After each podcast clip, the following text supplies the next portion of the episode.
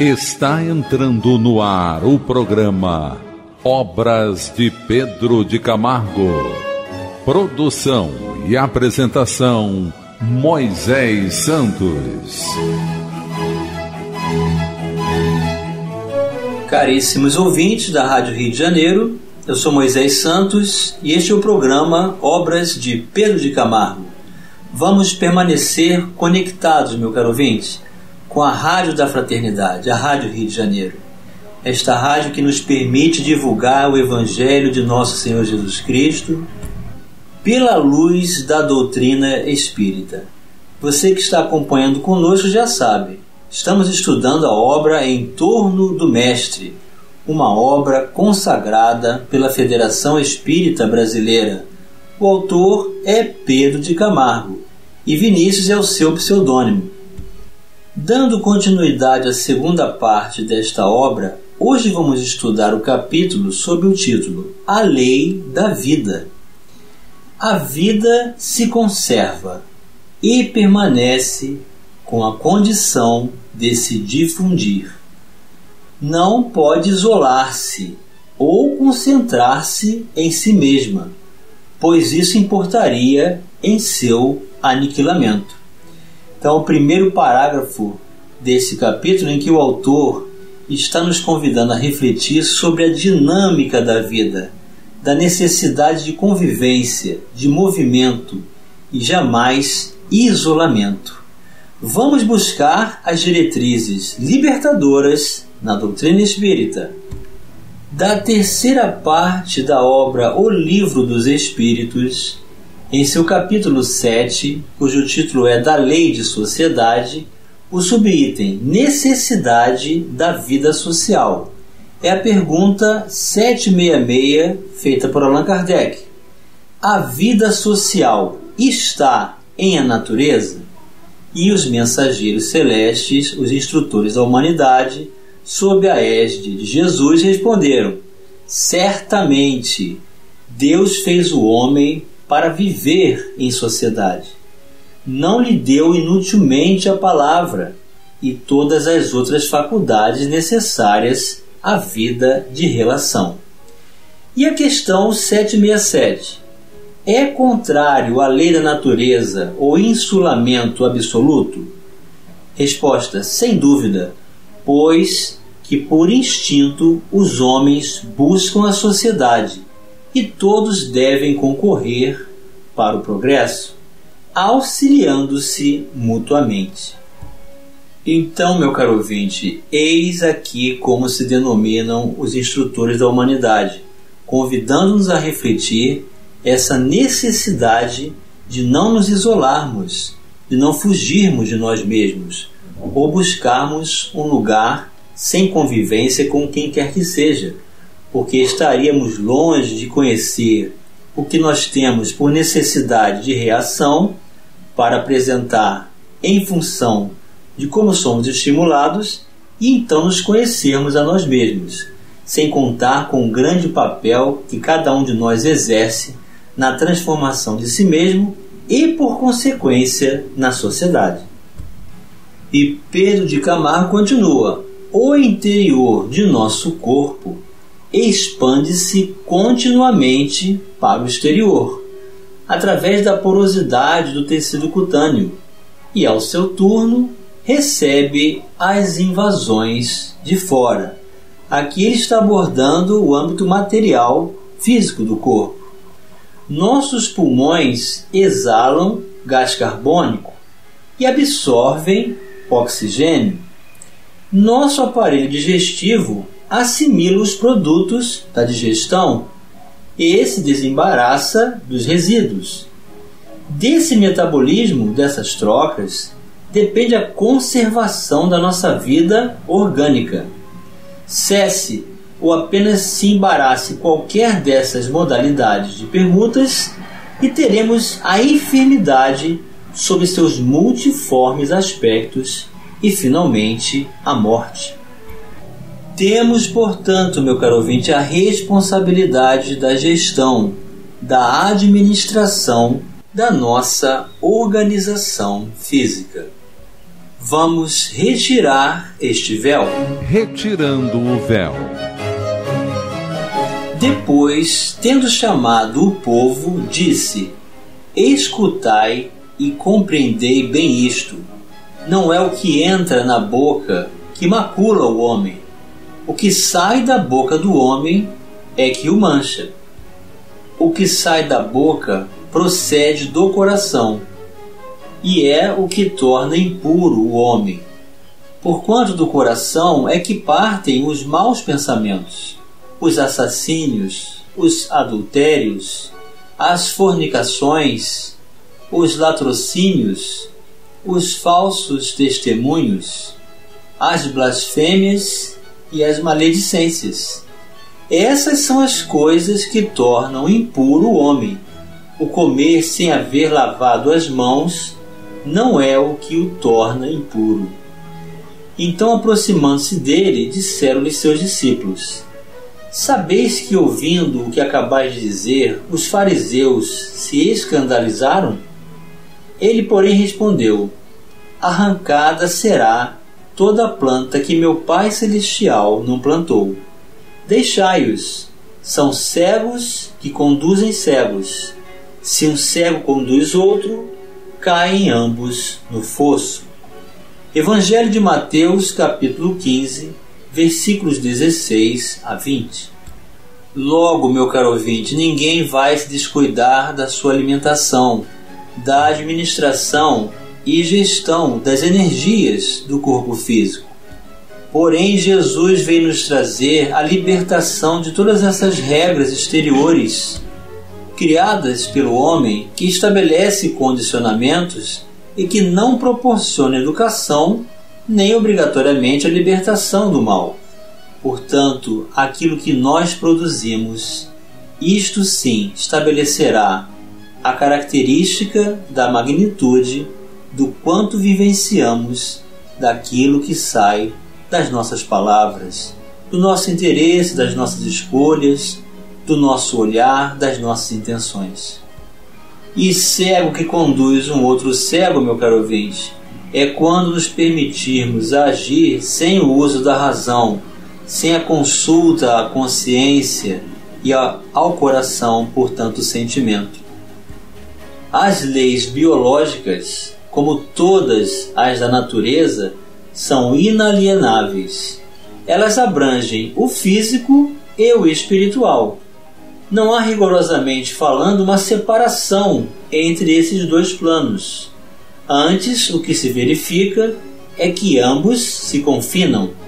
Assim é que na esfera moral prevalece o mesmo princípio biológico de expansão, ao qual se dá o nome de solidariedade. Vamos elucidar este verso. Elucidando o verso do Evangelho segundo o Espiritismo, capítulo 16, não se pode servir a Deus e a Mamon. O item 12. Quando considero a brevidade da vida, dolorosamente me impressiona a incessante preocupação de que é para vós objeto o bem-estar material, ao passo que tão pouca importância dais ao vosso aperfeiçoamento moral, a que pouco ou nenhum tempo consagrais, e que, no entanto, é o que importa para a eternidade. Dir-se-ia, diante da atividade que desenvolveis, tratar-se de uma questão do mais alto interesse para a humanidade, quando não se trata, na maioria dos casos, senão de vos pordes em condições de satisfazer as necessidades exageradas, a vaidade, ou de vos entregardes a excessos, que de penas, de amofinações, de tormentos, cada um se impõe, que de noites de insônia para aumentar haveres muitas vezes mais que suficientes, por cúmulo de cegueira, frequentemente se encontram pessoas escravizadas a penosos trabalhos, pelo amor imoderado da riqueza e dos gozos que ela proporciona, a se vangloriarem de viver uma existência dita de sacrifício e de mérito, como se trabalhassem para os outros e não para si mesmas. Insensatos! Credes então realmente que vos serão levados em conta os cuidados e os esforços que despendeis movidos pelo egoísmo, pela cupidez ou pelo orgulho, enquanto negligenciais do vosso futuro, bem como dos deveres que a solidariedade fraterna impõe a todos os que gozam das vantagens da vida social, unicamente no vosso corpo haveis pensado. Seu bem-estar, seus prazeres foram objeto exclusivo da vossa solicitude egoística. Por ele, que morre, desprezastes o vosso espírito, que viverá sempre. Por isso mesmo, esse Senhor, tão animado e acariciado, se tornou o vosso tirano. Ele manda sobre o vosso espírito, que se lhe constitui escravo. Seria essa a finalidade da existência que Deus vos outorgou? Perguntou para todos nós, meu caro ouvinte, um espírito protetor em psicografia na cidade de Cracóvia, no ano de 1861. Então a doutrina espírita, meu caro ouvinte, veio tirar para nós os horizontes que foram fechados pelo entendimento rústico dos nossos sentidos físicos, para nos entendermos como individualidades, como espíritos imortais que somos. Mas não temos dado tanta importância a essa construção do reino de Deus dentro de cada um de nós, porque daí sim nascem toda a estrutura de equilíbrio, de segurança pessoal, de plenitude e de oportunidade de crescimento e de maturidade espiritual. Não façamos exclusivamente o objeto das nossas vidas o âmbito físico, que o que é corpo é corpo, o que é espírito é espírito. Estamos entrelaçados na condição de encarnados, espíritos estabelecendo um envolvimento direto através do perispírito com o corpo físico. Então, tudo que fizermos ao corpo físico, faremos ao espírito, e tudo que fizermos ao espírito, faremos ao corpo. Mas não podemos deixar de saber que a origem de tudo é o espírito e que a conexão com a matéria é temporária. Vamos continuar estudando a lei da vida já já no próximo bloco. Participe do programa Obras de Pedro de Camargo enviando sua mensagem, dúvida ou sugestão pelo e-mail opg arroba rádio Rio de Janeiro.am.br ou pelo WhatsApp da Rádio Rio de Janeiro 984867633 aos cuidados de Moisés Santos. Estamos apresentando o programa Obras de Pedro de Camargo. Produção e apresentação Moisés Santos. Caríssimos ouvintes da Rádio Rio de Janeiro, voltamos agora para o segundo bloco do nosso programa de hoje, em que estamos dando continuidade ao estudo da obra Em torno do Mestre, do autor Pedro Camargo, da editora da Federação Espírita Brasileira. Estamos estudando o capítulo A Lei da Vida. E Pedro Camargo está nos trazendo toda a distinção e também toda a conexão entre matéria e espírito. E que nós, indivíduos imortais, que tivemos um princípio como espíritos, não teremos fim por conta da propriedade da imortalidade.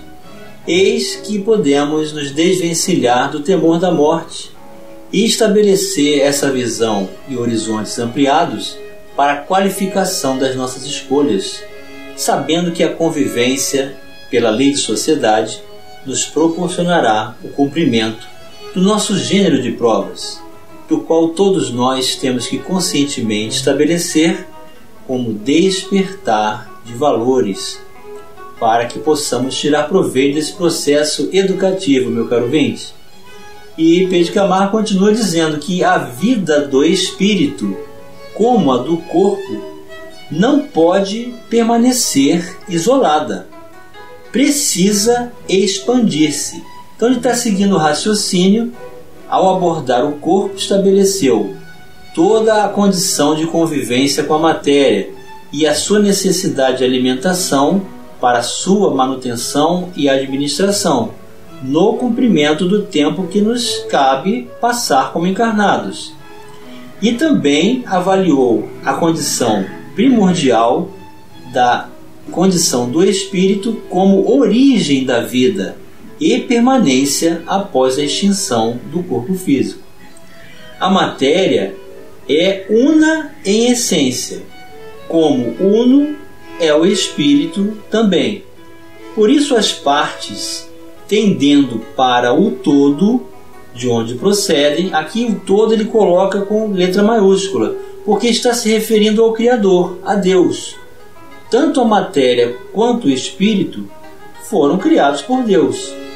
Sentem-se naturalmente ligadas entre si, o que ele se refere à condição de encarnados. Daí a perpetuidade da vida, ou seja, a imortalidade como é difícil nós compreendermos esse tempo, não é, meu caro ouvinte? Um tempo que não existe como fim, um tempo para sempre, que permaneceremos vivos onde a morte não existe para o elemento espírito. E que se infere dessa atração recíproca das partes entre si, dessa dependência mútua em que se encontram. Então Pedro Camargo faz a pergunta: qual o objetivo dessa união, desse enlace de espírito com o corpo? O que procede daí? Concluímos que a lei biológica no plano moral é o amor e a solidariedade das partes com o todo delas entre si. Cada vez, portanto, que o homem, levado pelas ilusórias sugestões do egoísmo, se opõe à lei do amor ele suporta o aguilhão da dor como efeito de sua insânia. Por isso que embaraçou o curso da lei fundamental da vida. Então veja que raciocínio extraordinário quando Pedro Camargo vem nos convidar a considerar o corpo como um vaso sagrado, o corpo como matéria, mas que precisa ser administrada para não se permitir os excessos, a ilusão, a anestesia mas sim o cumprimento da conexão de espírito que estabelece com a matéria temporária o processo educativo na condição de encarnados. Vamos elucidar estes conceitos. Elucidando conceitos. Vamos buscar a obra subsidiária da coleção A Vida do Mundo Espiritual, que autor André Luiz traz para nós o livro Evolução em Dois Mundos, discografia de Francisco Cândido Xavier, em sua primeira parte, o item 1, Fluido Cósmico. O subitem Cocriação em Plano Menor. Em análogo alicerce às inteligências humanas que ombreiam conosco, utilizam o mesmo fluido cósmico em permanente circulação no universo, para a cocriação em plano menor. Veja a responsabilidade que temos com o uso da matéria e os interesses mais íntimos da alma, assimilando os corpúsculos da matéria com a energia espiritual, que lhes é própria, formando assim o veículo fisiopsico-somático. Ele está falando do corpo espiritual em que se exprime ou cunhado das civilizações que abrangem no mundo a humanidade encarnada e a humanidade desencarnada. Dentro das mesmas bases, plasmam também os lugares entenebrecidos pela purgação infernal, gerados pelas mentes desequilibradas ou criminosas nos circos inferiores e abismais e que valem por aglutinações de duração breve no microcosmo em que estagiam, sob o mesmo princípio de comando mental com que as inteligências maiores modelam as edificações macrocósmicas que desafiam a passagem dos milênios. O que André Luiz está dizendo aqui, meu caro ouvinte? Nós somos os criadores do umbral através do mau uso do livre-arbítrio e estabelecemos relação com a matéria espiritual em função desses excessos, estabelecendo então o mal para nós mesmos. Cabe-nos assinalar desse modo que, na essência, toda a matéria é energia tornada visível e que toda energia, originariamente, é força divina de que nos apropriamos para interpor os nossos propósitos aos propósitos da criação, cujas leis nos conservam e prestigiam o bem praticado, constrangendo-nos a transformar o mal de nossa autoria no bem que devemos realizar, porque o bem de todos é o seu eterno princípio. Então, meu caro ouvinte, o mesmo recurso que estabelecemos na direção da construção egoística ou dos excessos do mau uso do livre-arbítrio, condensando essa energia associada ao fluido cósmico universal, nós criamos essas condições do mundo espiritual. O umbral é uma região criada mentalmente por cada um de nós ao estabelecer afastamento dos princípios divinos em compatibilidade e coerência com a nossa consciência. Então é responsabilidade nossa a criação das nossas enfermidades, o mal que chega até nós, os estados enfermiços que estabelecem concurso da dor que nós mesmos vamos criar. Eis a doutrina espírita nos apresentando como espíritos responsáveis pela construção do próprio destino. Da mesma forma, os espíritos superiores, ao invés de atu atuarem no campo microcosmos, atuam no macrocosmo. Então, são os co-criadores das regiões celestiais que todos nós podemos alcançar ao nos libertarmos de todo esse mal.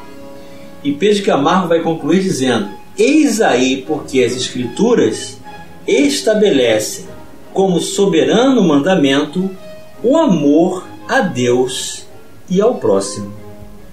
Pois, sendo Deus amor, Criador e causa primária de todas as coisas, a tudo devamos graças ao Criador, meu caro ouvinte.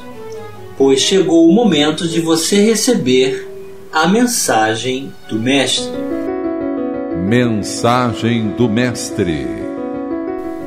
Assim, se vós, sendo maus, sabeis dar bons presentes aos vossos filhos, quanto mais vosso Pai que está nos céus dará o que é bom aos que lhe pedirem.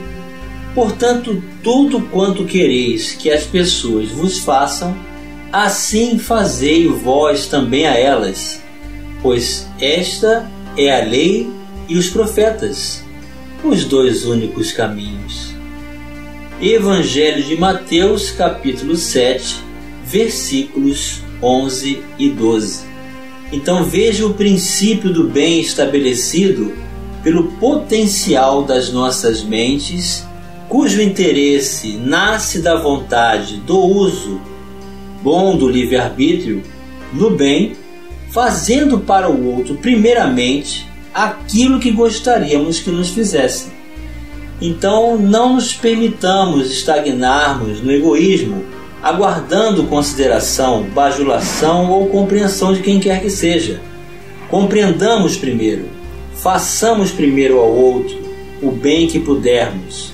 Estabeleçamos pelo pensamento a tolerância, a convivência saudável, diante das diversidades das escolhas de cada um, para que possamos conviver bem e observarmos cada um de nós, cada uma das nossas reações nessa busca incessante da educação do espírito e do conhecimento de si mesmo para atingirmos o grande objetivo que a doutrina cristã espírita, sob a égide de Jesus, estabelece para cada um de nós, meu caro ouvinte, a melhoria de conduta, a reforma moral de cada um de nós, o bem-estar espiritual, pois a verdadeira vida é a vida mental, a se projetar em tudo que está fora de nós no âmbito material.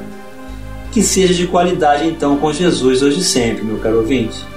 Um grande abraço e até o próximo programa. Você ouviu o programa Obras de Pedro de Camargo. Produção e apresentação Moisés Santos. Santos. Santos. Santos.